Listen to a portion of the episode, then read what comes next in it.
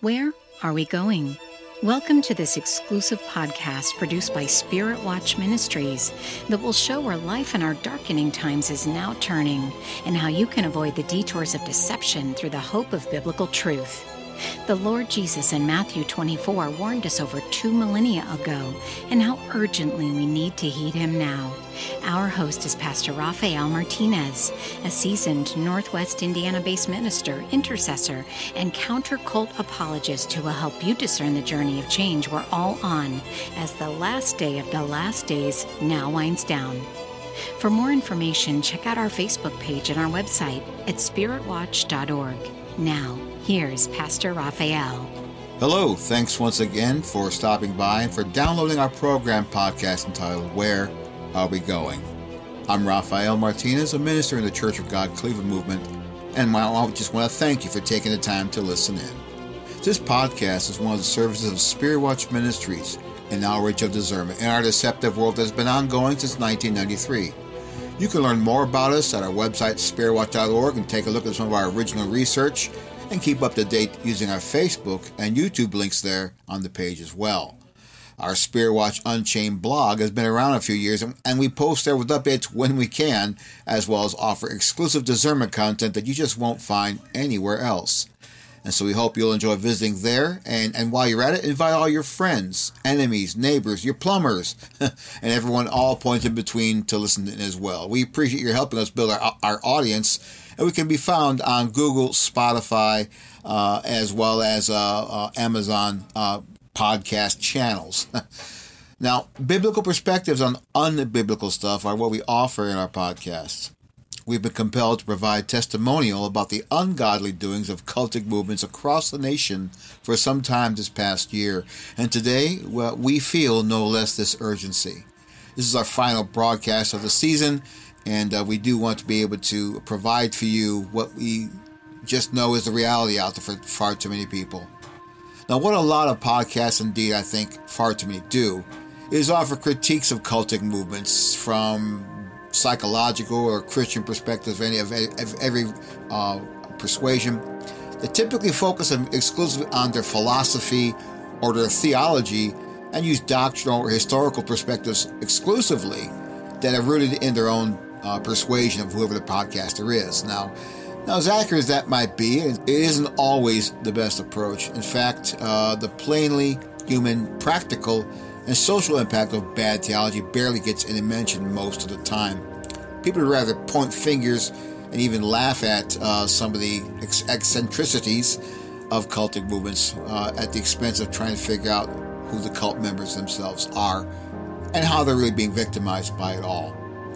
Now, uh, one of the most destructively toxic influences of cultism are most visible when you recognize how truly wrecked, damaged, and even shattered the lives of cult members can become as they embrace that cult's doctrine that seems orthodox or even biblical.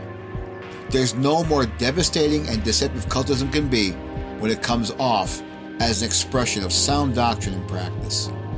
In 1 Thessalonians chapter 2 verses 7 through 8, the apostle Paul movingly described his concerning care for the Christian believers in the ancient Greek city of Thessalonica as he, he was writing to.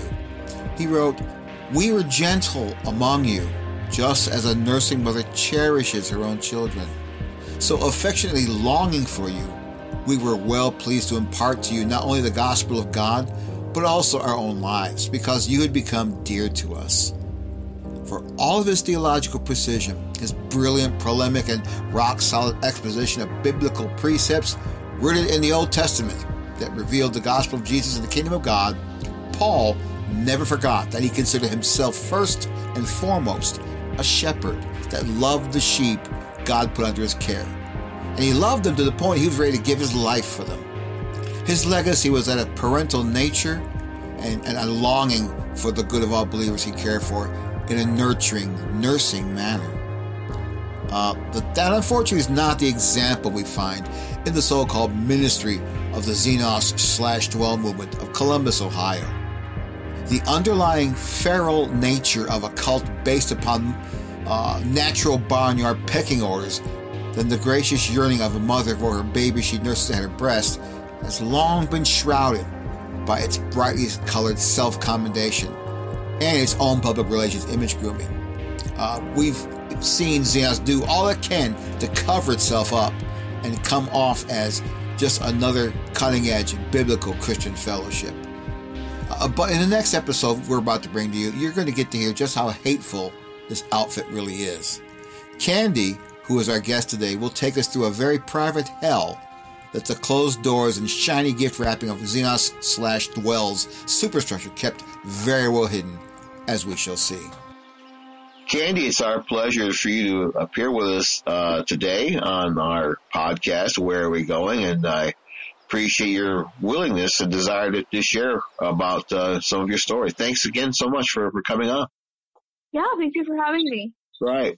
So you, you and you'd mentioned uh, coming on, and like I said, we've had so many people wanting to tell their stories, and I and I, I really do appreciate that. And if you're out there, and I haven't contacted you yet, or haven't been in touch with you regarding um, an offer or request you wanted to make to uh, get to me, I please be patient with me. There's so many of you, and um, I mean, uh, and I, I really do want to get a chance to, to call you, reach out to you, and chat with you, and then uh, then uh, see where we go from there. And and there are of course people who, who have contacted us uh, about being on the podcast who started out to do so and then decided not to, and then that's fine. All right, that, that's fine too. We do understand that when you start to make yourself uh, transparent and vulnerable in such a way, it, it can be pretty heavy.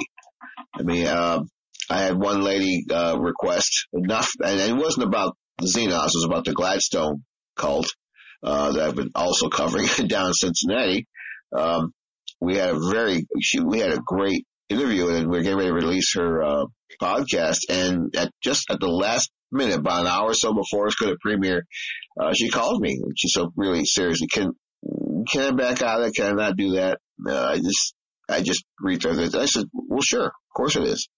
I mean, it's disappointing. I loved it. I think it's a great interview, but I certainly understand if you feel like you couldn't do it, you can't do it. It's, it's, it's, you know, this is a heavy thing. And, uh, Candy, I appreciate you taking the time and, and having mulled over this and, uh, see that there, you're going to be able to be able to share on that. I, I thank you so much for, for doing that. And, uh, have you, uh, have you uh, thought about uh, what might happen or anything like that yourself? I mean, how how this how did this how do you you're the first interview I really asked about this, but how do you think this is going to affect you later? I mean, do you have family or friends still in, or I don't have any family or friends still in. Most of the people that I was super close with have been blocked already by this point after sharing the articles that like NBC4 and the Daily Beast did, I got a lot of backlash from them. And at that point, I just completely like, I'm not even going to let you text me anymore.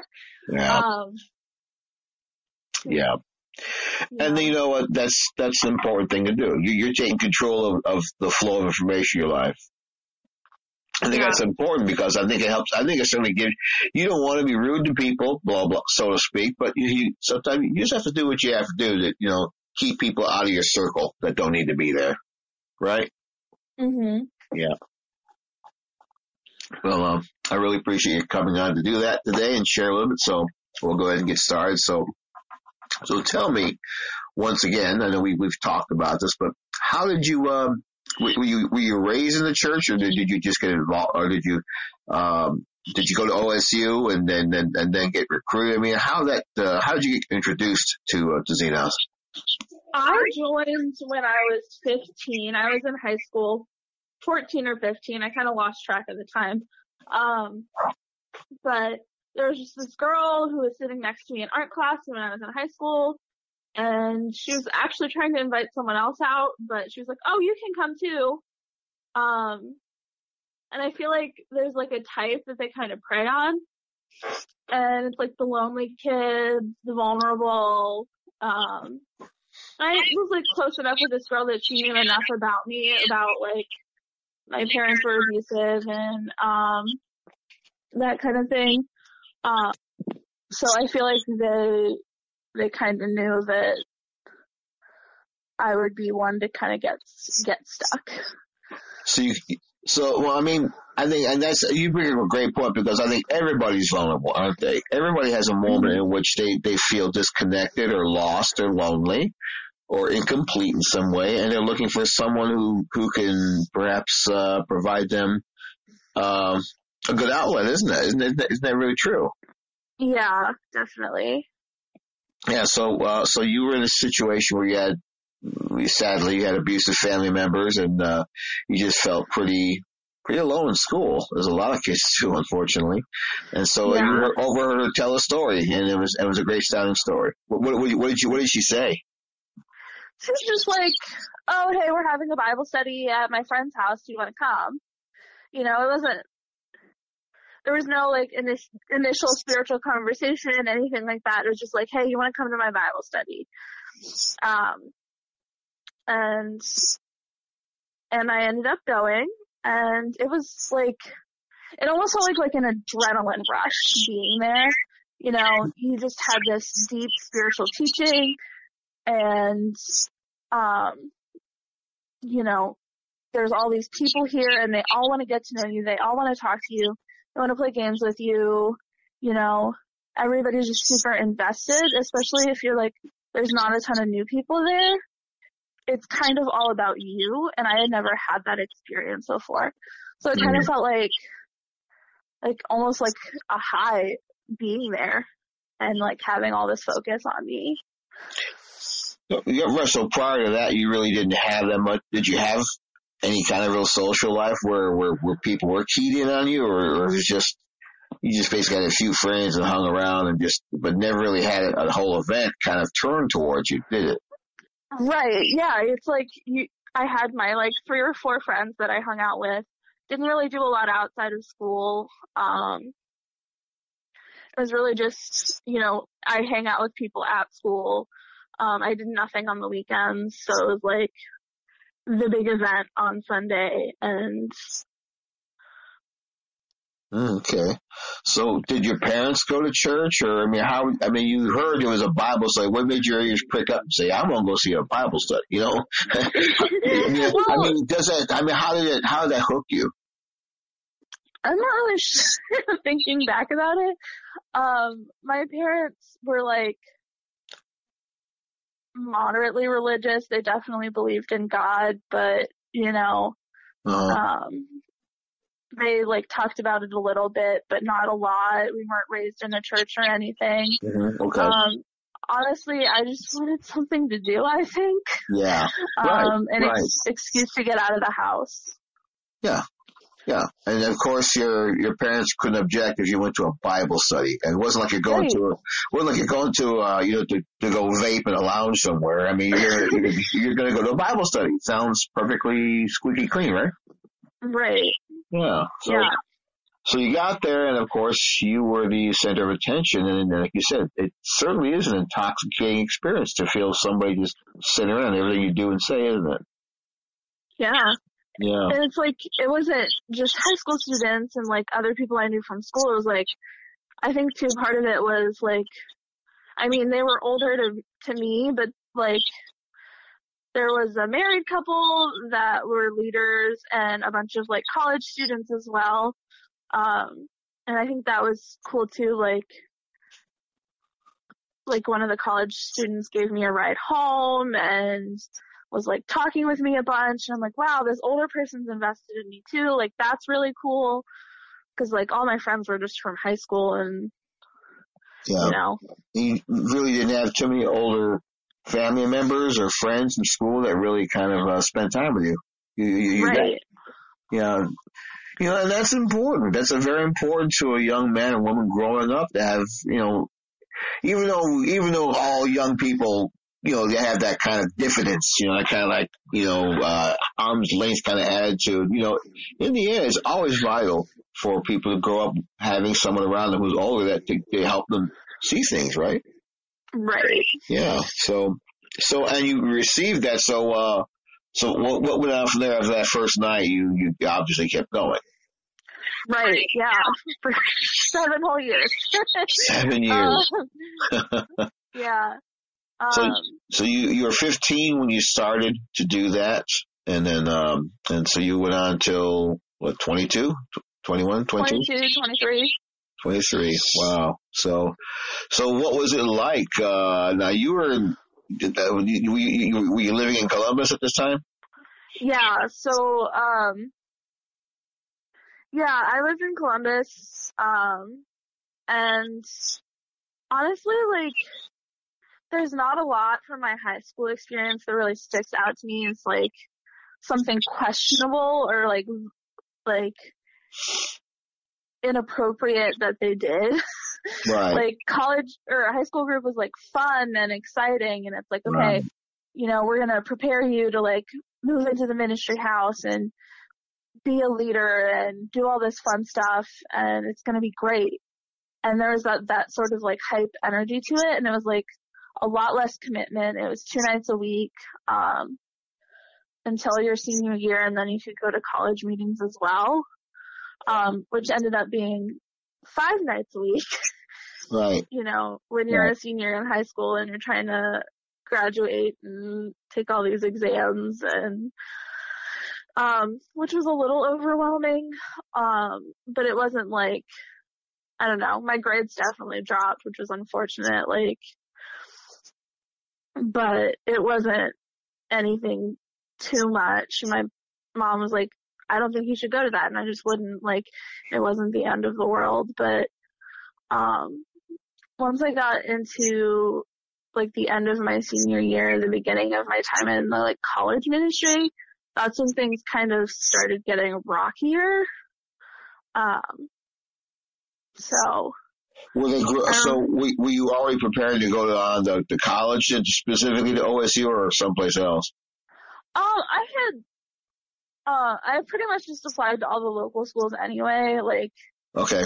at that point, like I had been kind of, I mean, they they definitely talk you into like going to OSU or Columbus State. Um, and I ended up getting a full ride to OSU anyway, so it wasn't like Okay. It, it was pretty much the decision made itself anyway. Right. Um, like why would I go to any other school when I have a full ride to OSU? Um, Okay. so So it just worked out for Xenos that uh, you had you were a, a sharp cookie and you got a full ride. I mean that, that sort of helps helps them out quite. So obviously this was God's will for you to be to be with them. Is that right? Is it that you uh, any get, get, get any kind of coaching like that? Yeah, definitely that was their um the way that they put it. Like I remember wait, like waiting for that acceptance letter from OSU and like talking with my discipler at the time, like, so what are you gonna do? Like if you don't get into OSU and it's like, I don't know, go to Columbus State, like obviously like there was that part of me that wanted to stay with them and like you know, believing that like I don't know. They Yeah. don't say like God can't use you outside of Columbus, but they definitely mean that. Right. um It's implicit. It's not Yeah. really it's not really verbalized, but but but as you know, it's it's kind of like me. It, it, that's, that's something I keep hearing over and over again from so many people is that is that Z- is that Xenos disciples and people that, that while they're hyping you up and making you feel great uh, for being there, they're obviously going to try to circumscribe your choices. They're going they're going to try to influence you in one way or the other to go to OSU because that's obviously the only place God really can can work at. Uh, and so, and Yeah. uh, and it, obviously it's the only place they can it, God's working there is because it's the one place that Xenos can centralize its control and has a, a very yeah. very extensive uh, uh, influence and presence there in the area there. I mean, uh, so you were just one of many bio packages they could fit in their uh, in their um, in their um, their Grubhub uh, wagon, uh, carting people around. So that sounds crude, I guess, but that's what it seems like. Yeah. It really That's does. definitely definitely how it is for sure. Yeah. Yeah. So, so, um, so God meant you to go to the OSU and you know what? It's not a bad place. OSU is a good school. It really is. It's just there's this, there's this underlying subculture, uh, that Xenos has, has, uh, obviously enriched itself with that, that's in there. Uh, so Mhm. you went there and, uh, what did you go to study? What was your, what was your plan? Um, you know, I don't even remember what my major was when I initially went into college. I think I changed it like five times. Okay. Um, but I ended up with uh, studying human development and family sciences. Okay. Um, so, and I don't know, my college time was a little rocky. Um, and I think part of that was like spending so much time in the church, going to, you know, the three Bible studies a week and, um, house meetings and parties that were required, but not like really required and like just spending all this time and like taking classes through the church. Like you, you Right. had to, you know, and you know, they're not free either. Like you have to pay to take, right. um, you know, everybody my freshman year was taking the leadership training class and Right. So that's what There are these other- were. These these were grooming you. These classes, which you had to pay for, and and you had to fulfill within a certain amount of time. These are all grooming you to become leaders, right? To, become, Right. to actually lead in Xenos. yeah. Yeah. Um, Wow. And even some of the curriculum in that class, like I know, and I think I still have this document. There's one that talks about like career choices and how it's like unwise to like become a doctor because it's so much time outside of ministry or, um, like it basically lists acceptable and unacceptable career choices based on the impact and it heavily indicates that women should stay at home. Um, wow. yeah, Incredible. Incredible culture.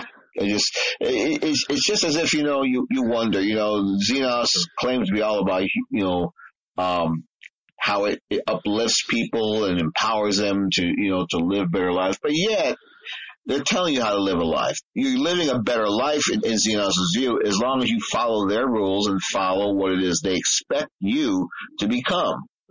Because, Yeah. because they already have a role assigned for you. You're already going to be something within the group and within, and within a larger culture. You're meant, you're, you're expected to be, you're, you're, you're, uh, obviously being groomed to be a part of. I mean, right. And and it's like obviously there's the leadership training classes, but they have classes for like everything you can possibly imagine. Um, like how to date, and it's all just like church-based dating and staying within the church and picking the most appropriate person for you. And um, I ended up taking, I think I took the body image class like three times because it really didn't stick. Um, and it honestly, so what, the reason I took that class in the first place was like, my leader straight up told me, no one's gonna respect you as a leader if you're fat. Um, What? yeah, um, and she was also not, I mean, she was, she's probably like average size, but like a little on the heavier side too, so it was like, why are you a leader in both college and high school ministry saying something like that to an 18 year old girl? Um, and at that point I was forced to do food logs and all these apps and my discipleship time was always exercise related. Um, and I ended up actually having an eating disorder, um, hiding food and that kind of a thing, um, from my leaders and my housemates and stuff because they were basically like, you can only eat so many calories a day. Right. Um, We, we kind of more of like an emotional eater where food became comfort to you, just something to help you get through the day or, Right. They Okay. would literally drag me away from this. Like even the guys knew about it at that point. Like it wasn't just something like within the house or within the cell group. It was like the entire home church knew and would like move me away from the snack table at home church. Uh, yeah. they, they, so, okay, so a personal issue like eating disorder suddenly becomes public knowledge in, in, in, in your house church, I mean, in your home group. How, how does that happen? Is, is, does it become an issue where you're taking this course and they, they drill information in, in the course? Or, or, or any, I mean, obviously, if, if they see you, I mean, pictures of you come out, you know, like this is, you're going to see you're, you're carrying a few extra pounds. And suddenly because that becomes free game for anybody to, to comment upon leadership. Is that, is that what you're saying? Yeah, and it's like obviously like it started out as a conversation with my discipler at the time. And then she's like, You need to confess to the cell group every time you binge eat.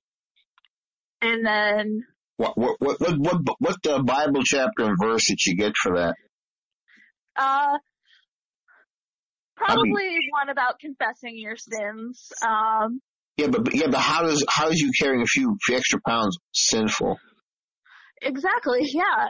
Um See, I, I just spent the past 20 years, you know, looking at the at the Remnant Fellowship Group, which does exactly the same thing, but certainly in a much more fiendish and more systematic manner. But the question is, they are, you know, how do they arrive at the position, a purely arbitrary one, that someone's carrying too much weight, and therefore that makes them disqualified for leadership? Who who makes that decision? How was that explained to you, or, or was it? Was it, or you were just told you're too you're, you're, you're overweight, you got to lose weight to be a leader? I mean, how does that work? Right, and it it was definitely more implied. Like you have to lose weight to be a leader, and that wasn't even like an explicit statement. Um, like everything in Xenos is just implications. Mm-hmm. Um, Yeah. But there was no explanation. Like obviously, like there's no Bi- Bible verse that says, "Oh, you can't be overweight." Like they just had that underlying tone of like to be a true like multiplication of the leadership system that we have here, like that's a requirement. Um, Wow. and it like, like in Xenos being a leader is everything, like absolutely everything. Um, like, oh, you're not leadership material. No one's gonna date you. Everyone's gonna be like warded off from, um, like that's not even gonna be an option because first of all, you have to go through your discipler. Like, if somebody wants to date you, their discipler has to ask their discipler, and they have to agree that it's a good idea. And then they're like, okay, you can do that. And then they can ask Oh you maybe to hang out. Like, it's the level of control is honestly ridiculous. Yeah, exactly. And uh, like Prince Harry once said, "You don't complain." You, so uh, they, they told. You know, he was talking about this in his recent book. Is that the family motto among the royals in, in Britain, according to him, is that you don't complain, you don't explain. So. Um, and so therefore that sounds to me what they're doing. They basically get to the point where you just accept it as it is. You accept this reality that they're posing on you uh, just be a good, just be a good Christian and, and listen to what we tell you. Uh, don't complain about it. And then, and then when you, st- you start to get reasons, you don't, they, they, there aren't, they don't need to be any, right? Yeah, They yeah, just don't need absolutely. yeah, unbelievable. And and and the, the and the control, as you said, is ridiculous. It's it's just it's just it gets to a point where they where they tell you who to date, who to be with, who to hang out with. I mean, let's let's say you ran into a friend, uh, a man, uh, some young man you that you wanted with, uh, and, and you wanted to you know hang out with them. You started visiting with them, just friends. You know that stuff does happen, believe it or not automatically you're you're I guess you you would have been automatically uh like like pilloried put or up against the wall for having been with somebody who they felt like you shouldn't be with if that was how Right. they felt. Right. Yeah. A lot of that went on I from what I what I hear too is that you you can't associate with certain people and that it just Yeah. became like a like I said a real pecking order there. So Yeah, I remember um right before I ended up getting kicked out of the ministry house, a guy had asked me on a date. And he cleared it with his discipler, but they didn't clear it with my discipler. Um and I that guy got disciplined. Not like kicked out, but like rebuked because he like asked out someone he shouldn't have. Yeah. Unreal. Unreal. I mean, I know it happens. I know you're, but yeah, you're not the first to tell me this, but it just, I just shake my head. And, Yeah. I, and I ask my, the listeners out there who go to Xenos, I mean, this is perfectly normal to you people, but outside Xenos, you people are crazy. You Mhm. people are insane for expecting young men and women to, to, to dance to that kind of thing while they're in school.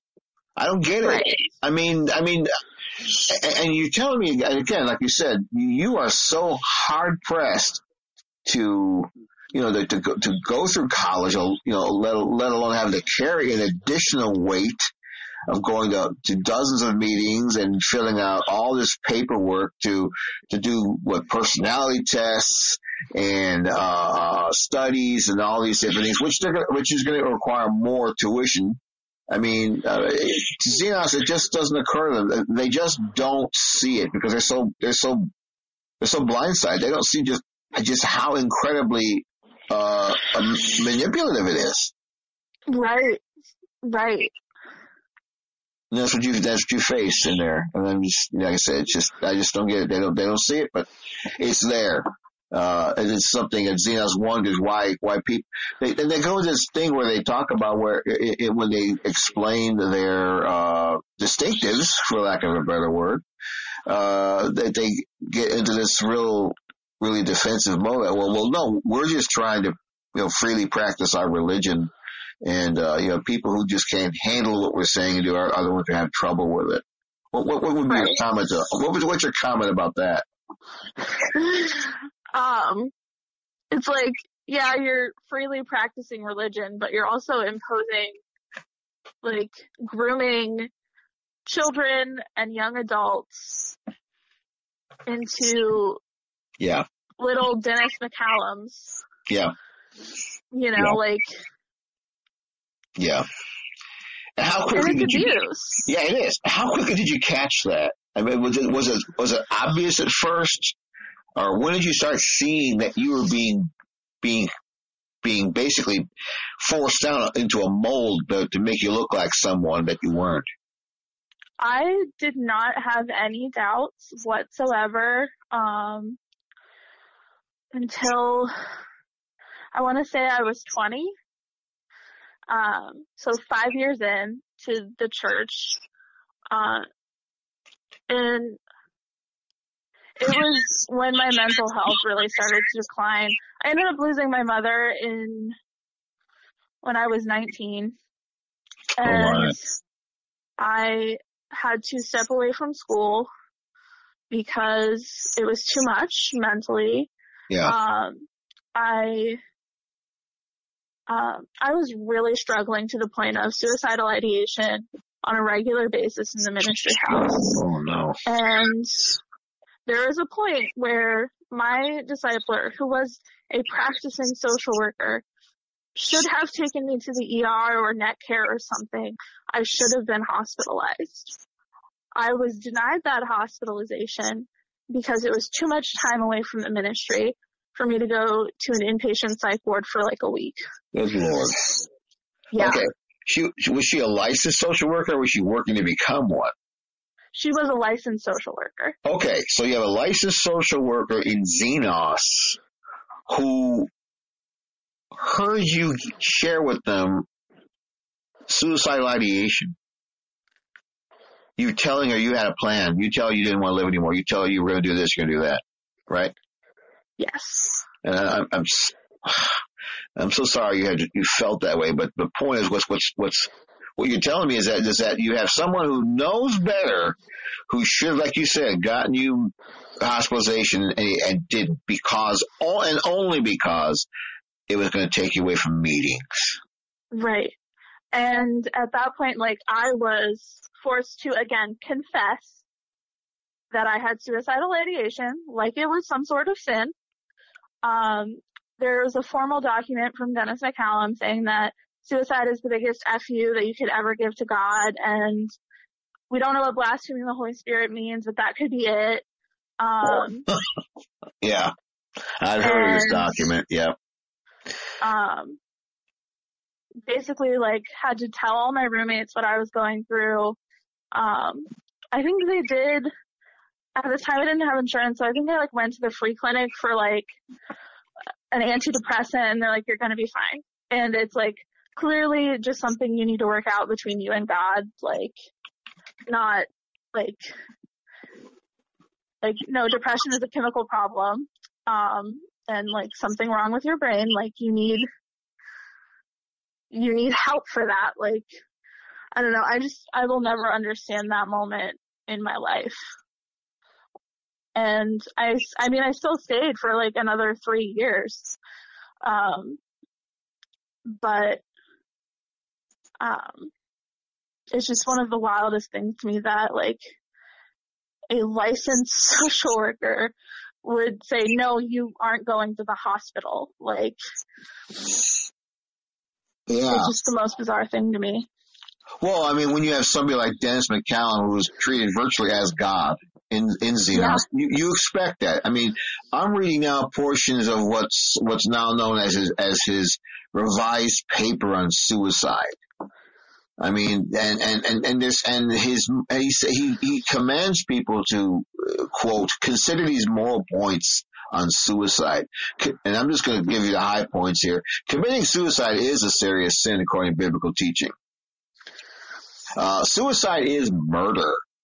Suicide is like giving God the finger, just like what you just said. Suicide is cruel. Suicide is foolish. Suicide is intensely selfish. Finally, committing suicide is following the call of Satan.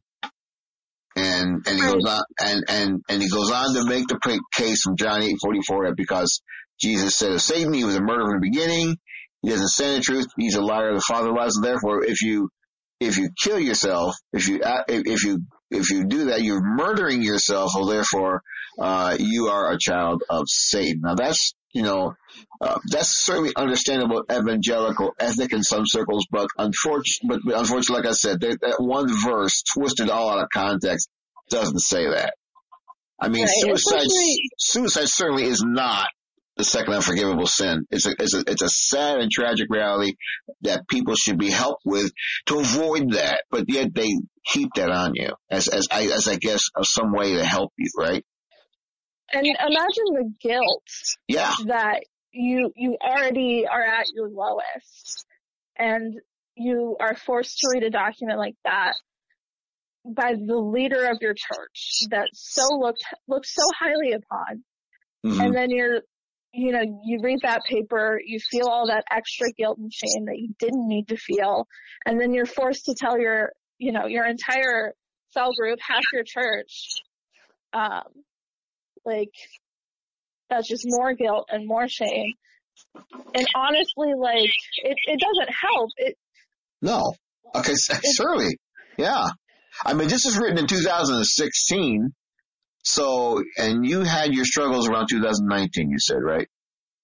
um see doing math in my head Yeah. Um, I think there was a so that's a revised document. There was an original that was much worse that we will never get our hands on probably. Um, Well, this is bad Right. enough. You're right. I mean, yeah, they- I'm sure they're hiding it, but there's, but this is bad enough. So this, so this thinking would have been in the minds of everybody you that that you were told to confess your sin to, right? right. This is the kind of thinking in Xenos that you're you're told is is biblical counsel, and then you had a licensed social worker whose license should be revoked, as far as I'm concerned, uh, sitting here grooming you and telling you you need to submit to this because because this this is biblical counsel. This this this is what what, what God wants you to know. Right. God, my God, Candy, I'm so sorry. What, what, what and, that, and you couldn't have felt any smaller, tinier, more less insignificant at that moment, could you? Right. Right. Gracious, I'm so sorry. So what happened after? Yeah, what happened after that? I mean, uh, after that, where do where do you go? Um, you know, for some reason I still stayed. um, Yeah, God only knows why. Um, but I mean, you, you're you're lot- afraid to, you're afraid to be caught out of, out of His good graces. You can only be in good, God's grace in, in Xenos. Right. Yeah. And and there was so much pressure to perform after that. Like you need to be bringing people to church and attending every meeting and um Yeah, like yeah. This, you know you have all these rules and standards and at that point like yeah, I think I think our home church split shortly after that. Um, cause I had been like moved groups several times, like, right, right. um, which was more instability when that's what I really needed. And, you know, that's when the doubt started kicking in. It was just like, no, like I'm not going to respond to that. Like that's Satan. like there I shouldn't have doubts about this church. Like this is the church that God wants me to be in. Like Right. um and then after that split, like I was and I told you like they had put me on medication for the depression and then um I actually have bipolar disorder. Okay. So I Right. was in a new home church and I was manic from the medication. I wasn't sleeping on top of the already ridiculous Xenos schedule where you don't sleep. Um, and it came to the point where like I had already stopped going to school. I wasn't sleeping. I ended up losing my job and because I couldn't sleep and I'd like fall asleep when I was supposed to go to work. Um, and then I had Yeah. a formal discipline meeting between me and the leader of the ministry house, whereas basically said, you know, we're stopping discipleship. We are um, asking you to move out of the house because you don't have a job. And I had absolutely nowhere to go. Yeah. I, like I said, I had lost my mom. I had lost my stepdad. Um, I had absolutely nowhere to go, but I had to move out in like a week. Gosh. Um, uh, I ended up like couch surfing at my brother's house for like a month. Um, but I was still like so dedicated to like going to these meetings. Yeah. And so, and I, I don't, I don't drive, so I would have to get a ride from my brother's house in Hilliard to campus, um, for every meeting. Um, Right. but I still went and I was like, okay, like, you know, this is just some hardship. God still wants to use me here. Like, what can I do? Um, until I finally got my own place. And that's when it really started getting hard to go to those meetings. Like, I would have these massive panic attacks before home church or CT or cell group. And I, I think that was like what really convinced me, you know, to stop were these massive panic attacks and I started going less and less and then eventually um I, I got my formal bipolar diagnosis and I was like something's just not right. I don't want to be here anymore. Yeah. Um Yeah. and I just tried to ghost them after the beach trip. Um, but they're so persistent, like, no, we need to have a sit down conversation about this. And it's like, at that point, I was like trying to go back to school and get my life together and like finish my degree.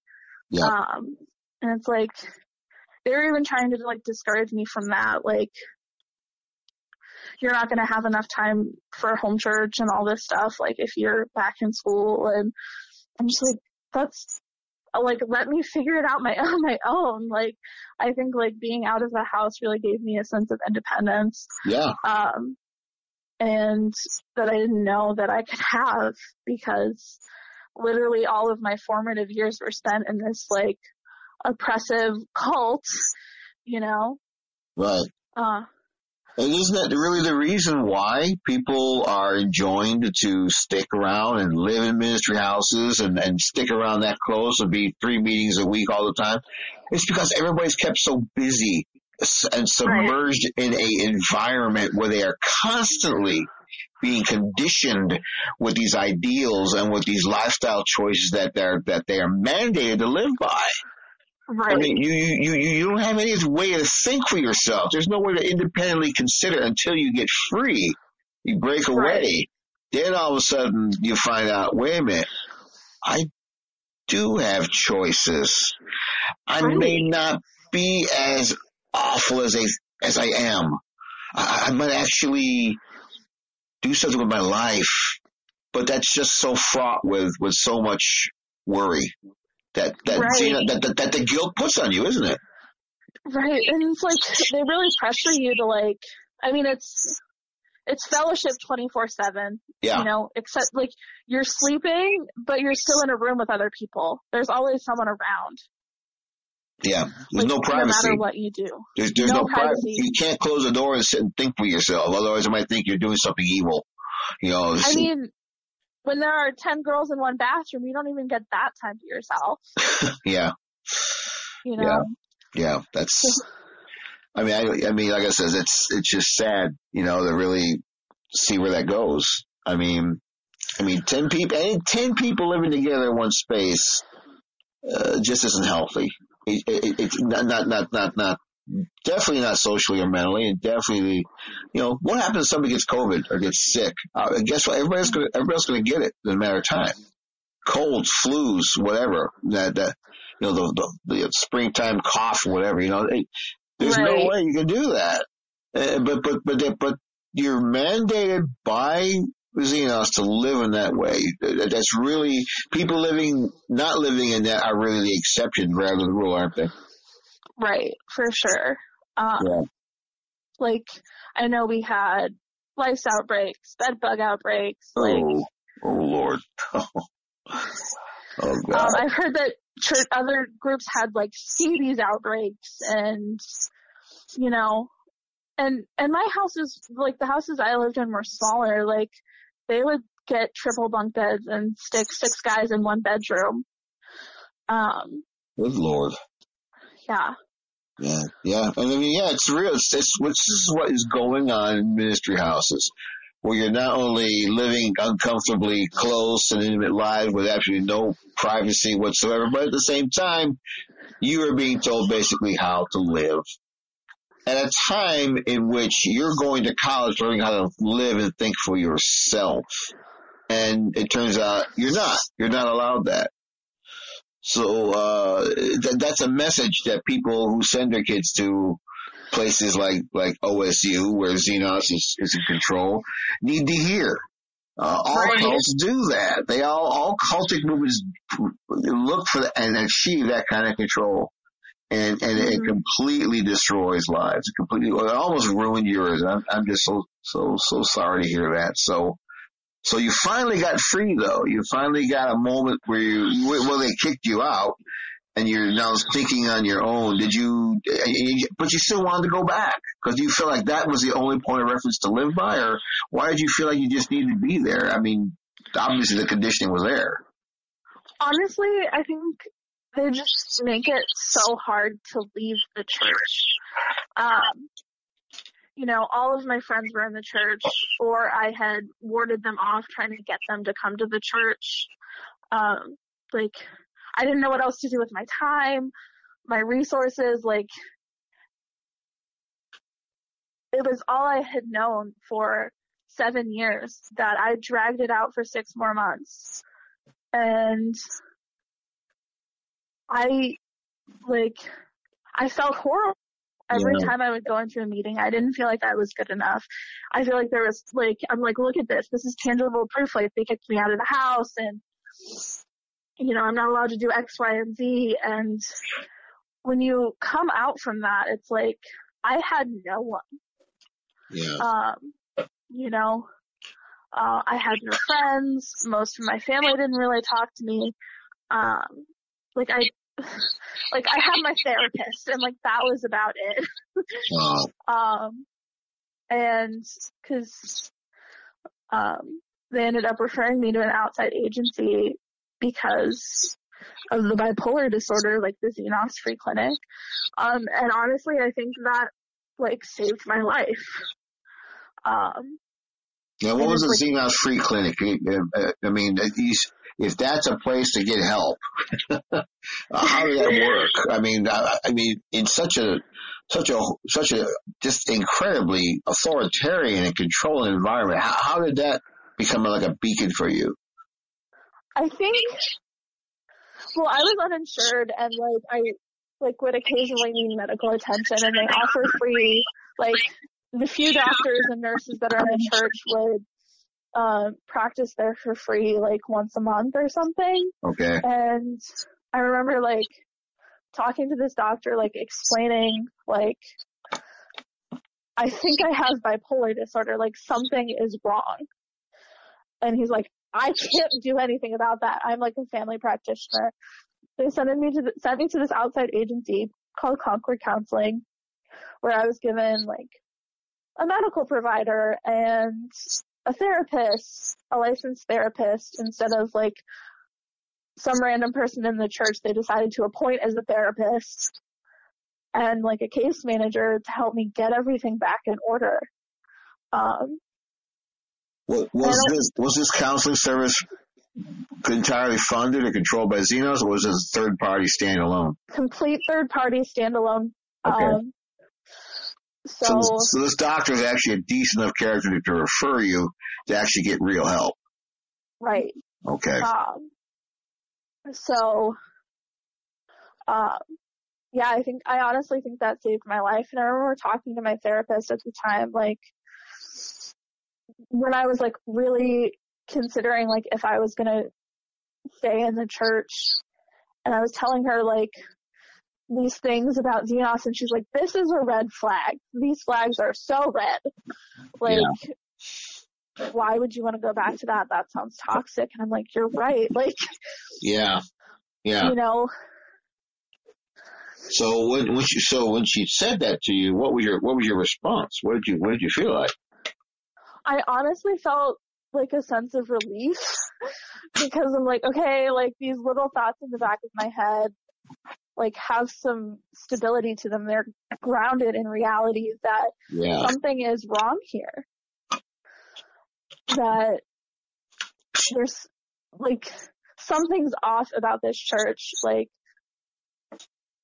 and it and it's hard to like separate yourself from it initially, but I think being out of the house really gave me enough of that separation of to be like, okay, I can look at this a little bit more as an outsider looking in, and this other outsider looking in is telling me the same thing. Like, clearly, I can't like I can't go back to that. Right. Wow. And it took you having to get an outside person to actually tell you what was going on. Right. Somebody, Um, somebody within Xenos couldn't couldn't do that for you. right. Wow. Yeah. Well, at least, you know, like I said, you know, at least there are enough people that it seems to be a conscience or at least uh, professional um, competency where they recognize, hey, this is someone that really needs help, and we can't provide that for. We can't provide a prescription of more Bible verses to read. Uh, we need to get them real medical help. You know, not Right. that, not that reading Bible verses is bad, but you know, when someone is obviously beyond that, they need help.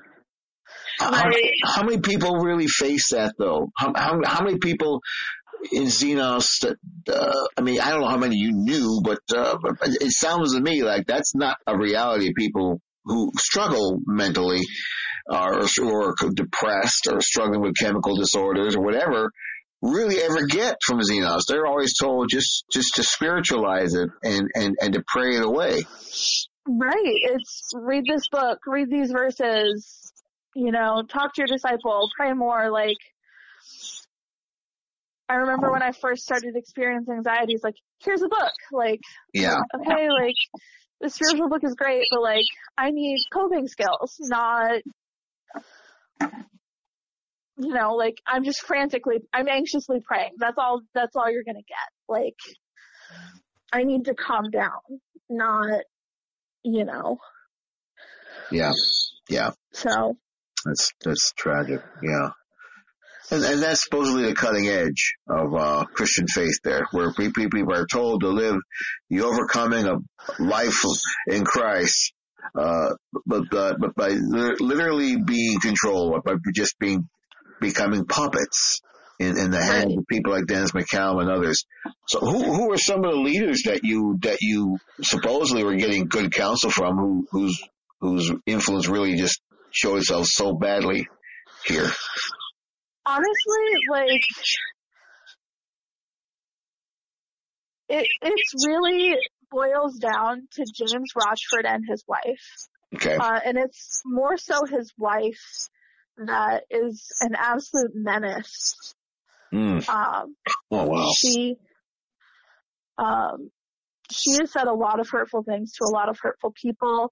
Um, I don't know if you've heard, like, there are several people who are formerly in the church under Deanne's leadership that have committed suicide as a result of her leadership. Like, the things that she says to them or that she like the counsel that she provided um, has led to suicides.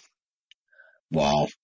So you have said you know several people, individuals who are known within Xenos who committed suicide who were directly under her influence. Yes, at least two. Uh, and I would probably feel comfortable saying I was almost the 3rd mm-hmm. Right. Right. So, so did she counsel you then? What were the, some yes. of the things that she said to you? Was this, this was was this directly part of the the stream of information you already shared, or or was I mean, but she I mean she was over your discipler, right? And so if that's the case, what was she, was was your information flowing back up to her for her to, to for her to go ahead and and uh, and uh, uh, look over? I mean, how does that work? How does that work in a situation like yours? I think so. I mean, everything that you tell your discipler immediately goes to the church leadership and to the elder. Yeah. Leanne was directly leading over my group, so everything went directly to her. Um, because she was the senior leader. Her and James were. Mm-hmm. Um, so I mean, nothing you share in Xenos is private. Right. Um, so everything that I told my discipler, she found out one way or the other. You know, she was also an expert of prying information out of you. Mm-hmm. Uh, things that you don't want to share and that you shouldn't necessarily have to. Um, mm-hmm. and uh, like, but when she confronts you, how how how did how did her direct counsel impact you? Did she actually um, confront you about stuff? Did she feel like she was calling your calling your BS, so to speak, uh, for what it was, or I mean, how did how did she actually go? Ahead? You, you mentioned that you felt like her counsel was directly responsible for this, or if not directly yes. responsible, it definitely was an influence. So, how did it impact you directly? Um, yeah, definitely. Like she had, I mean, she had no filter. She would just like say things offhand, like in the middle of a teaching, like call mm. you out. Okay. Like say this person, and usually it was just during cell group. Um, so it was just in front of the women, but she would sit there and say, "Oh, this person needs to hear this because da da da da da," and like here's my opinion, or like sometimes she'd pull you aside, but sometimes it'd be like in a group of three or four people, like putting your business on blast, like, here's this verse I thought about sharing with you because of this sin that you have a struggle with. And it's like, that's great that you want to like share your counsel, but you can do that privately. You don't have to sit there and tell everyone that I may or may not feel comfortable sharing with everything about me. Hmm. So she feels like she has a, she's mandated by God She's she's she she she feels this divine inspiration. I mean, she might use those words per se, but but she obviously feels like she has the authority to speak directly to you in the middle of a Bible teaching about some failure you had. And yet at the same time, uh, she's doing this among a group of people. A group of people who are obviously your peers, obviously those listening, those who you live with, who are who are hearing you getting chewed out, and then they they're going to understand what their role is in the process. That they actually have a part to play in the, in the process. Right. right, and then it just turns into like, first of all, now everybody knows my shortcomings, and now everybody else is chiming in. Yeah, yeah, yeah. It's that's. Everybody else is chiming in by way of well, I mean, what would people say to you afterwards? I mean, if if okay, were you in? Were you actually in in in, in an actual incident in which she called you out that way? Um, I know, like there was one specific thing where I was like sharing my son to a handful of people, and she, I was like, I think it's because of this traumatic thing that happened in my life, so I'm gonna try and resolve this traumatic thing. And she's like, that doesn't matter. Your trauma doesn't matter. Hmm. Your trauma. You need to take responsibility for your actions. She actually said that to you. Yeah. Mm, wow. And so, and she said that publicly before other people? Yes. So you got a group of how many women, young women, your peers who you live with, the 10 women in, in per room, whatever. How many were there in front of you when, when this happened? Oh, that was, that was the whole group. The whole group. Was, how, how many were in the group? I think there were like 15 of us. Okay. So you have 15 young women who are now being told that you have a weakness and you're being watched and you're wrong. And, uh, the implication on them is to do what then? Rub it in? To con- to continue to call you out for it. Yeah. Yeah. Until you comply with the, with the behavior they want you to, uh, to, to live by, right? Right. Yeah. And this is, and this is common. This is, this is viewed as normal Christian living. Uh, and this, and just, this, this goes continually on and on and on throughout Xenos, not just in women's group, obviously, but in all, in all groups, right? Right. Now, no, no, would you know if this was actually going on in among the uh, senior or more adult levels? Uh, I, I gather not, but I but I don't know. Um, this is a, that's a whole level of culture of Xenos we've not even touched yet regarding adults. But from what I understand, it, it's not a whole lot uncommon there either. It's just more subtle. It's just more Right. nuanced in the discussion. Here, it's just blatant in your face. Right. For sure. Wow. And this happened with other women as well. She it's just Yes. she just pours into people like that. And, and again, it, we would be you know people outside Xenos Xenos listening. We're gonna go, oh my god, this is horrible. But but but no, in, in Xenos, this is this is viewed as quite normal. This is a regular Friday night. Yeah. So every Friday night, every whenever whenever you're get, getting together and these things are happening, uh, this can be expected at any time. Yeah. Yeah. Goodness gracious. I'm so sorry to hear that. So, uh, you okay? Yeah. You sound a little upset. it's a lot. Um, Yeah, I know. Back, and um, I was actually formally diagnosed with post-traumatic stress disorder due to directly as a result of my time in Xenos Yeah. last year. yeah. Um, Well, I, I appreciate you sharing this. I know this is, I, and I'm sorry I'm asking so many questions, but, but yours is an experience that happens over and over again, and it's not God's will. I don't care what Dennis says or any of the anyone says. It's not God's will that people become voyeurs to your so-called healing. You know, Right. uh, I mean, I mean, it says confess your sins one to another. That implies a limit one Right. to another. Yes, you can take horribly sinful people, as Matthew 24 or Matthew 18 says, and, and, and call people out. But to them, that's the norm. You call people out, you confront them, you, you rub it in their nose instead of just lovingly coming to people and sharing with them. and I would two, admit- it's not. It's not just I'm going to confess my sins. It's you're going to confess your sins to me, and I'm going to tell them to this person and this person and this person, and pretty much the whole group. And then I'm going to like extend that. Like Dennis gets reports about, oh, this person's struggling with this. Like that's like his weekly report. His reading for the week is what every single member of the church is struggling with at any given time. Right. So this is, so this is, and when we've heard this in the past in other podcasts where, uh, disciples, you know, through all the paperwork you're doing are collecting very, very rigorously, uh, of, and, and create a database of, of, uh, s- of, uh, a database of, of, uh, upon people's weaknesses and sins. And it becomes Right. a document circulated among leadership as well as Dennis, and and, and so they get to read that um, Sally so and so has just had sex with her boyfriend, and we found out it was it, it involved some really kinky stuff that was going on, you know, after CT, and so therefore, but we found out, you know, we we, we went to her house, we dug this out, we found this item, we found that item, we found this on her phone. He knows about all of that to that degree, doesn't he? Right. And it's all just ammunition for him and the church leaders. I think it's more like porn for him. To be honest with you, I, I think I think you, I don't know how in the world why anyone needs to act like God that way and know what people do.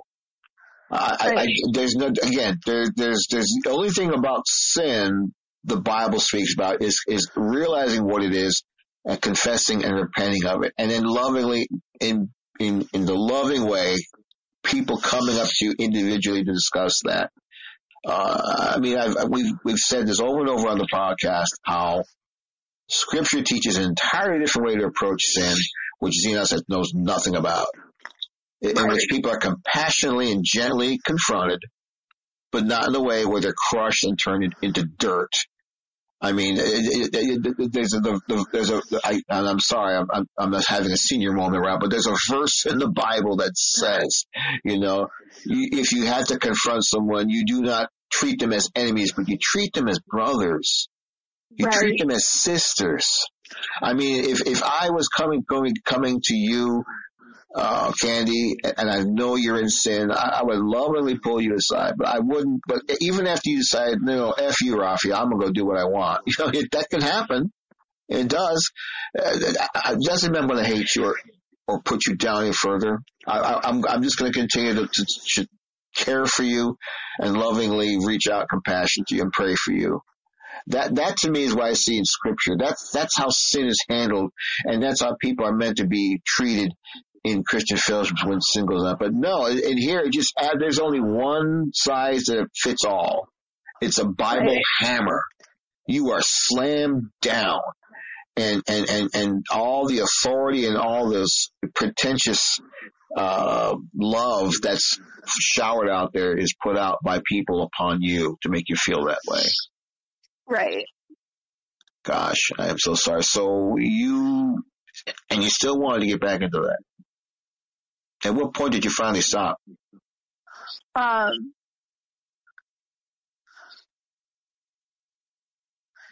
it was it was after the beach trip.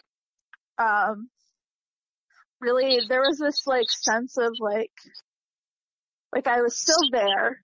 I was physically present, but there was a sense of you're an outcast. Like you don't live in the house. We know you're involved in X, Y, and Z. Like there's a point where they just start pushing you out.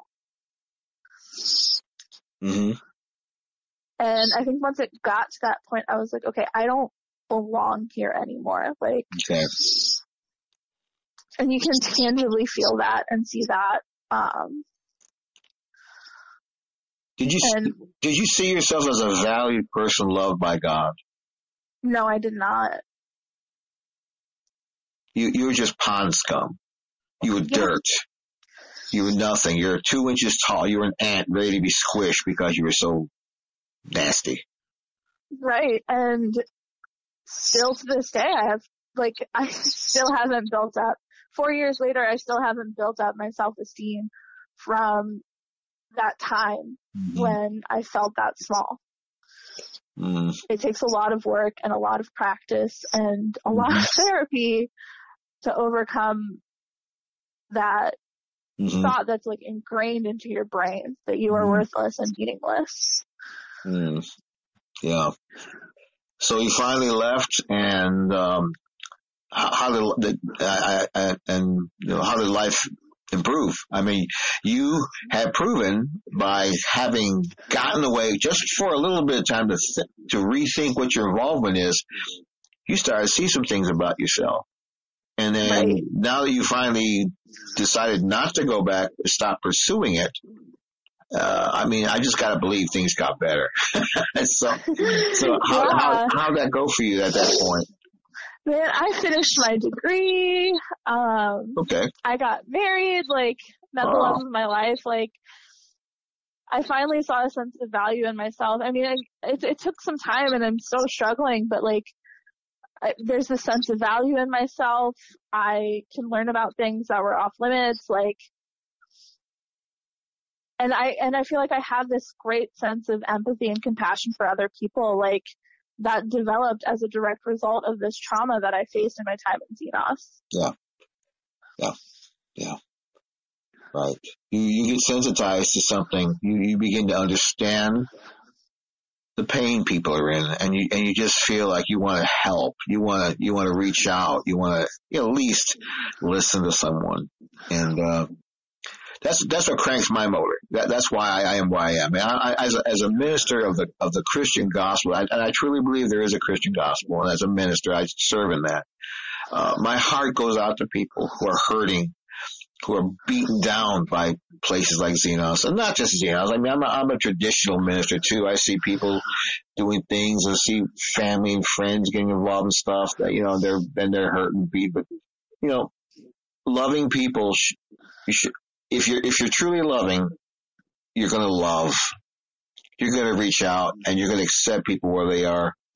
And um, I'm sorry that you felt that that horrible Thank experience, but but you know that I, I you know. Uh, I, I'm glad to see that where there, where there was life, that there was still and you and you stubbornly kept hoping. And that's and that's good to see. You you, you pushed on. You got your degree, uh, and you married someone. Was he in the church or was he outside it? outside of the church. Oh, good. and, and, and I mean, he sound like a great guy to understand where you are.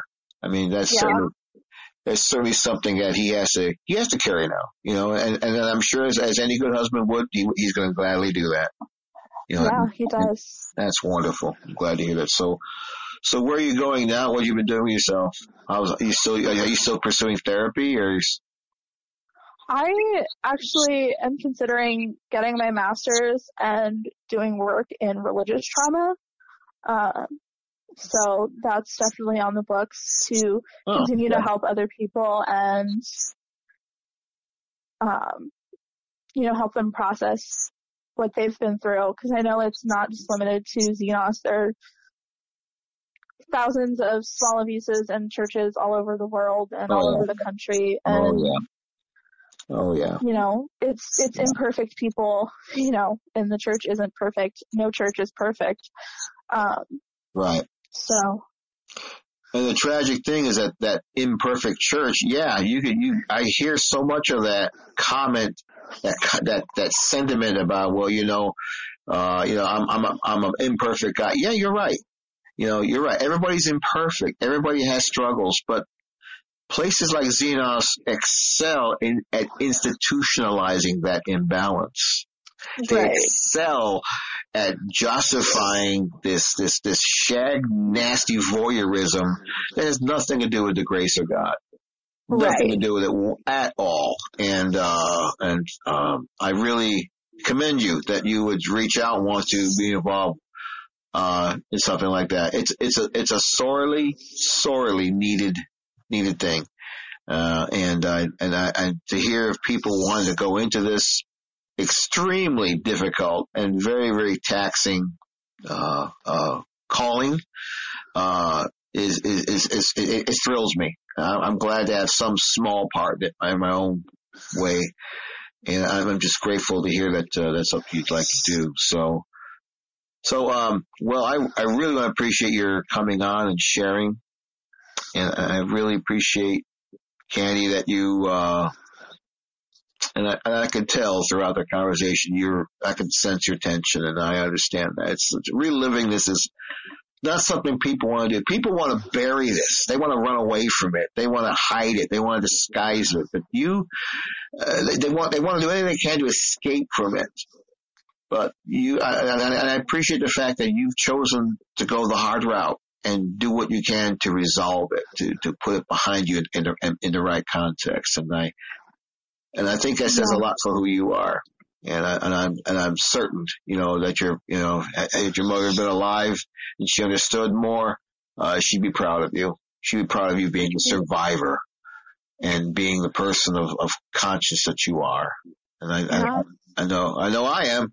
I'm glad to have met you and so many others like you. So um, I appreciate your sharing today. So in closing, is there something specific? There any, is there anyone perhaps you maybe want to send a message back to who might be listening on Xenos? I mean, Dennis is going to be listening to. I know all he's got his own little cadre of people, you know, dicing this up, transcribing it, making reports. I'm certain of that. So, uh, Right. so you got the ear of Xenos right now. Is there something you'd like to say into it? Anyone specific, or just something you, that you'd like to get off your chest? Is there something you'd like to say? I mean, uh, I'm gonna give you the floor as you, and so you close us off with that.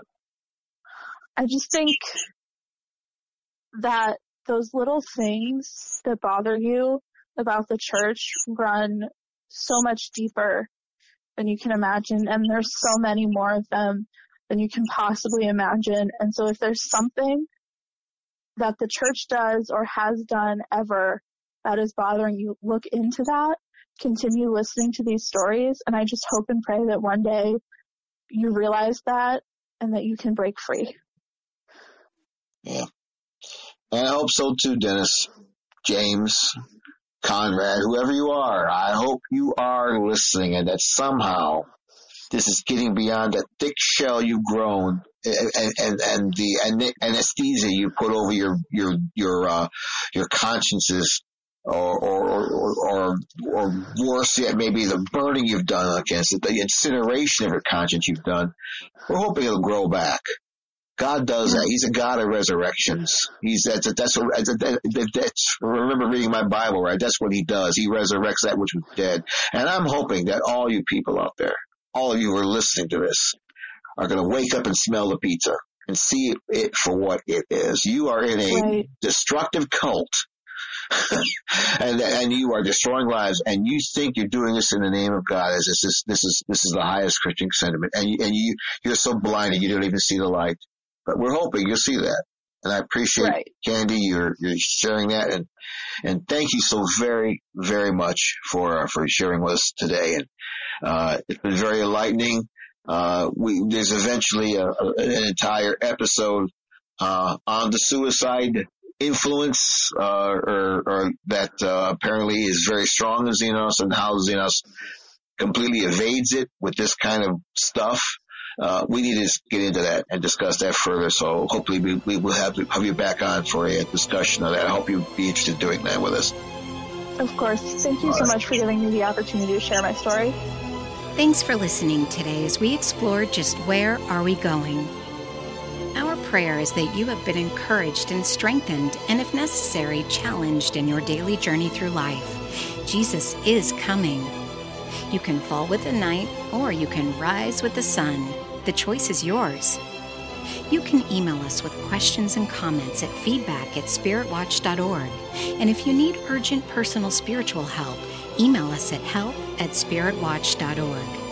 We look forward to hearing from you. Please follow our podcasting at our Facebook page and our website at spiritwatch.org. This podcast is a production of Spirit Watch Ministries, taking heed that no man deceives you.